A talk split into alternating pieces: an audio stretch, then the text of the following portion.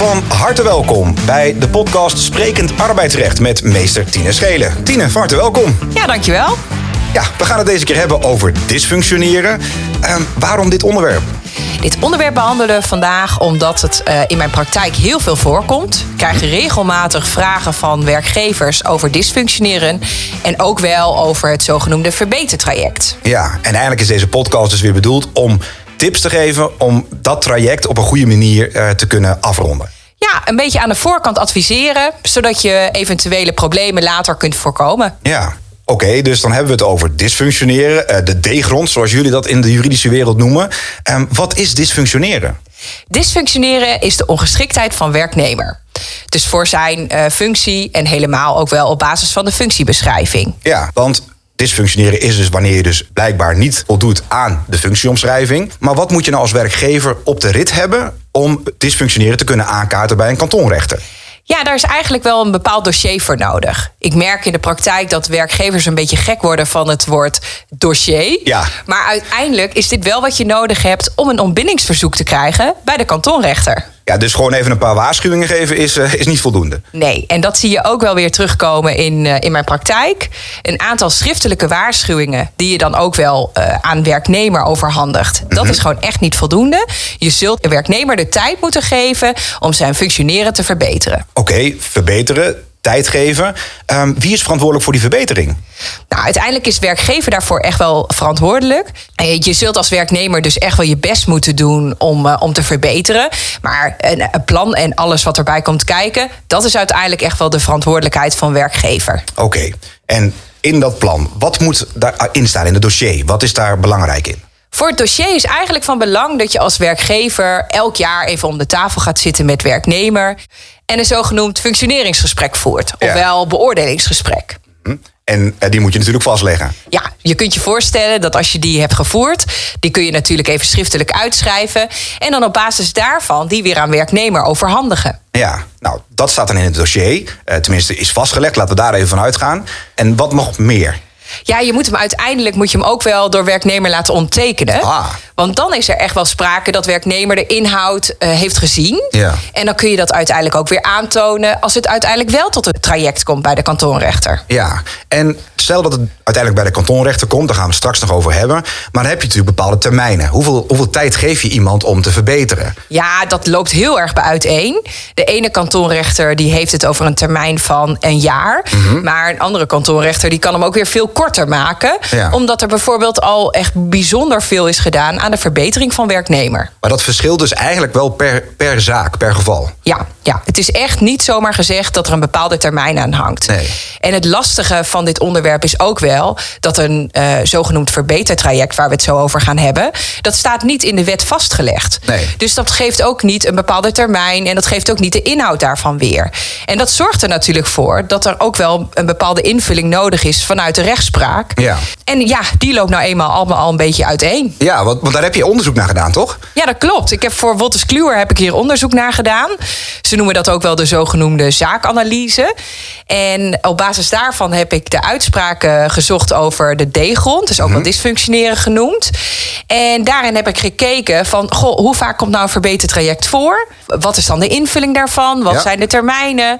En waar moet je als werkgever echt aan voldoen? Wil je daadwerkelijk tot zo'n ontbindingsverzoek komen? Ja. Hey, en die uitslagen van jouw onderzoek of jouw onderzoek, dat komt denk ik wel een keer op tineschelen.nl beschikbaar, toch? Ja, uiteraard. Ja. Eh, ik denk dat we daar nog eh, nou, korte tijd mee bezig zijn. En als het uiteindelijk eh, klaar is, zou ik het uiteraard publiceren. Ja, dus hou de website in de gaten. En we gaan het ook hebben over het verbetertraject. Natuurlijk een belangrijk onderdeel bij dysfunctioneren. Eh, wat is een verbetertraject en waar moeten we dan vooral ook aan denken? Ja, wij noemen het inderdaad verbetertraject ofwel verbeterplan. En wat van belang is, is dat je als werkgever dus van tevoren duidelijke verbeterpunten beschrijft. Dus benoem even goed waaraan moet eh, werknemer voldoen. Ja. En dat doe je dus al op basis van de functiebeschrijving die je vooraf hebt gegeven. Dus bij de ingang van het dienstverband. Want uiteindelijk is dat erg van belang, omdat je dan echt kunt vasthouden van die eh, functieomschrijving zijn we overeengekomen. En op basis daarvan kun je je functioneren verbeteren. Ja, precies. Nou, en dan hebben we dat verbeterplan. Dus dat is goed vastgelegd. Die basis is vastgelegd. De kaders. En de werknemer verbetert onvoldoende. Wat gebeurt er dan? Ja, als, uh, als werknemer onvoldoende verbetert, kun je eigenlijk als werkgever ook nog de mogelijkheid nemen om het verbeterplan te verlengen. Mhm. Dus stel nou dat je denkt, goh, ik wil toch nog die mogelijkheid geven door middel van scholing. Want je hebt natuurlijk als werkgever echt de verplichting om te laten zien dat jij uh, het functioneren van werknemer wilde verbeteren. Ja. Dus zorg er dan ook voor dat je er alles aan hebt gedaan door middel van scholing, et cetera. Ja. Nou, dus stel nou dat je denkt, goh, ik heb toch onvoldoende gedaan. Mhm. Dan heb je dus de mogelijkheid om het te verlengen. Ja. Maar ja, je kunt er ook voor kiezen dat als jij denkt: Goh, ik heb voldoende dossier. Laat dan altijd even een jurist meekijken. Dat je dan de, eh, de stap eh, neemt naar de rechter. Ja, precies. Kun je misschien ook een voorbeeld geven met dysfunctioneren? Ja, een goed voorbeeld is ook wel dat een werkgever uh, bepaalde officiële waarschuwingen heeft gegeven. Mhm. Dus hij heeft wel in een uh, bepaald gesprek dat vastgelegd. Ja. Maar uiteindelijk, als het aankomt op het functioneringsgesprek, geeft hij toch wel weer aan dat het functioneren van werknemer goed is. Ja. Je kunt je dan voorstellen dat een werknemer in verwarring raakt. En dat je dat, als je dat uiteindelijk bij een kantonrechter neerlegt, dat hij zegt: ja, je hebt aan de ene kant officiële waarschuwingen gegeven. Maar je pakt het niet over.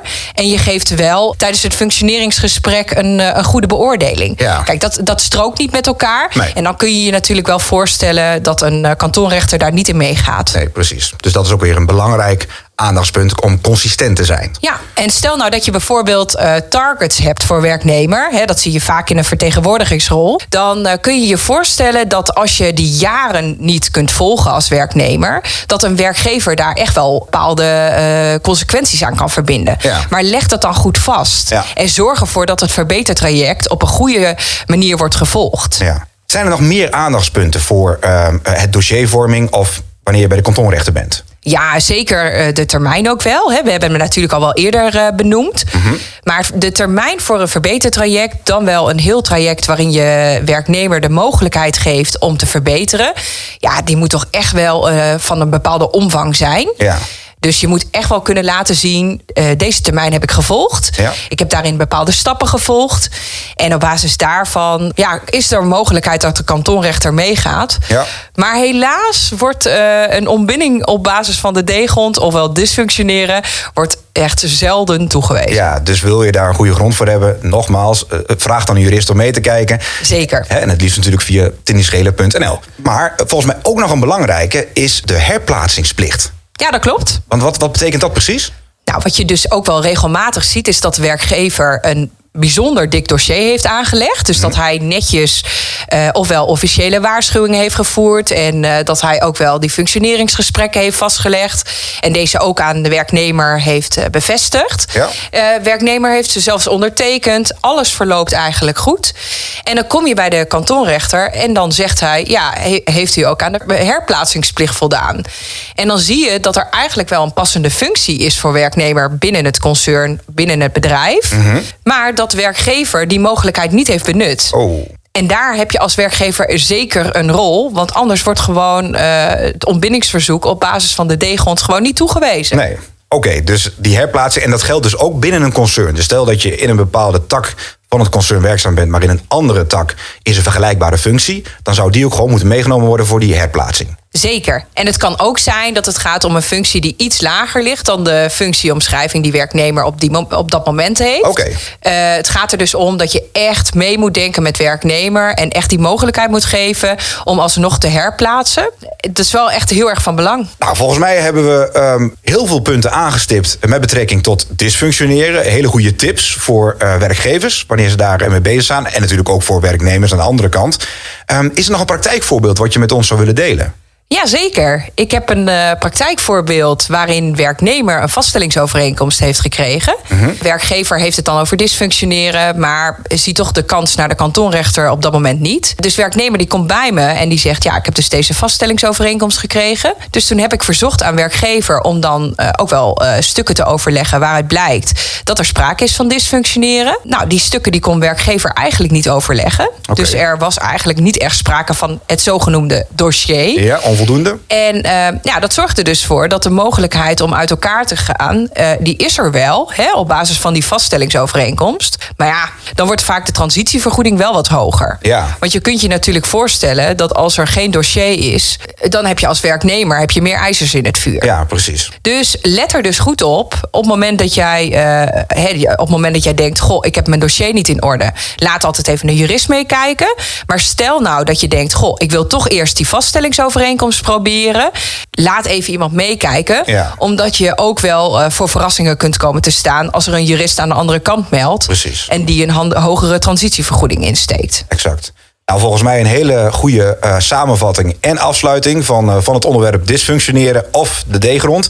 Het woord uh, dossier, wat, wat, ja, wat werkgevers misschien vaak niet meer willen horen, dat is wel gewoon heel erg belangrijk. En ook in deze. En natuurlijk, Tine, voor meer informatie kunnen ze altijd terecht op www.tineschelen.nl.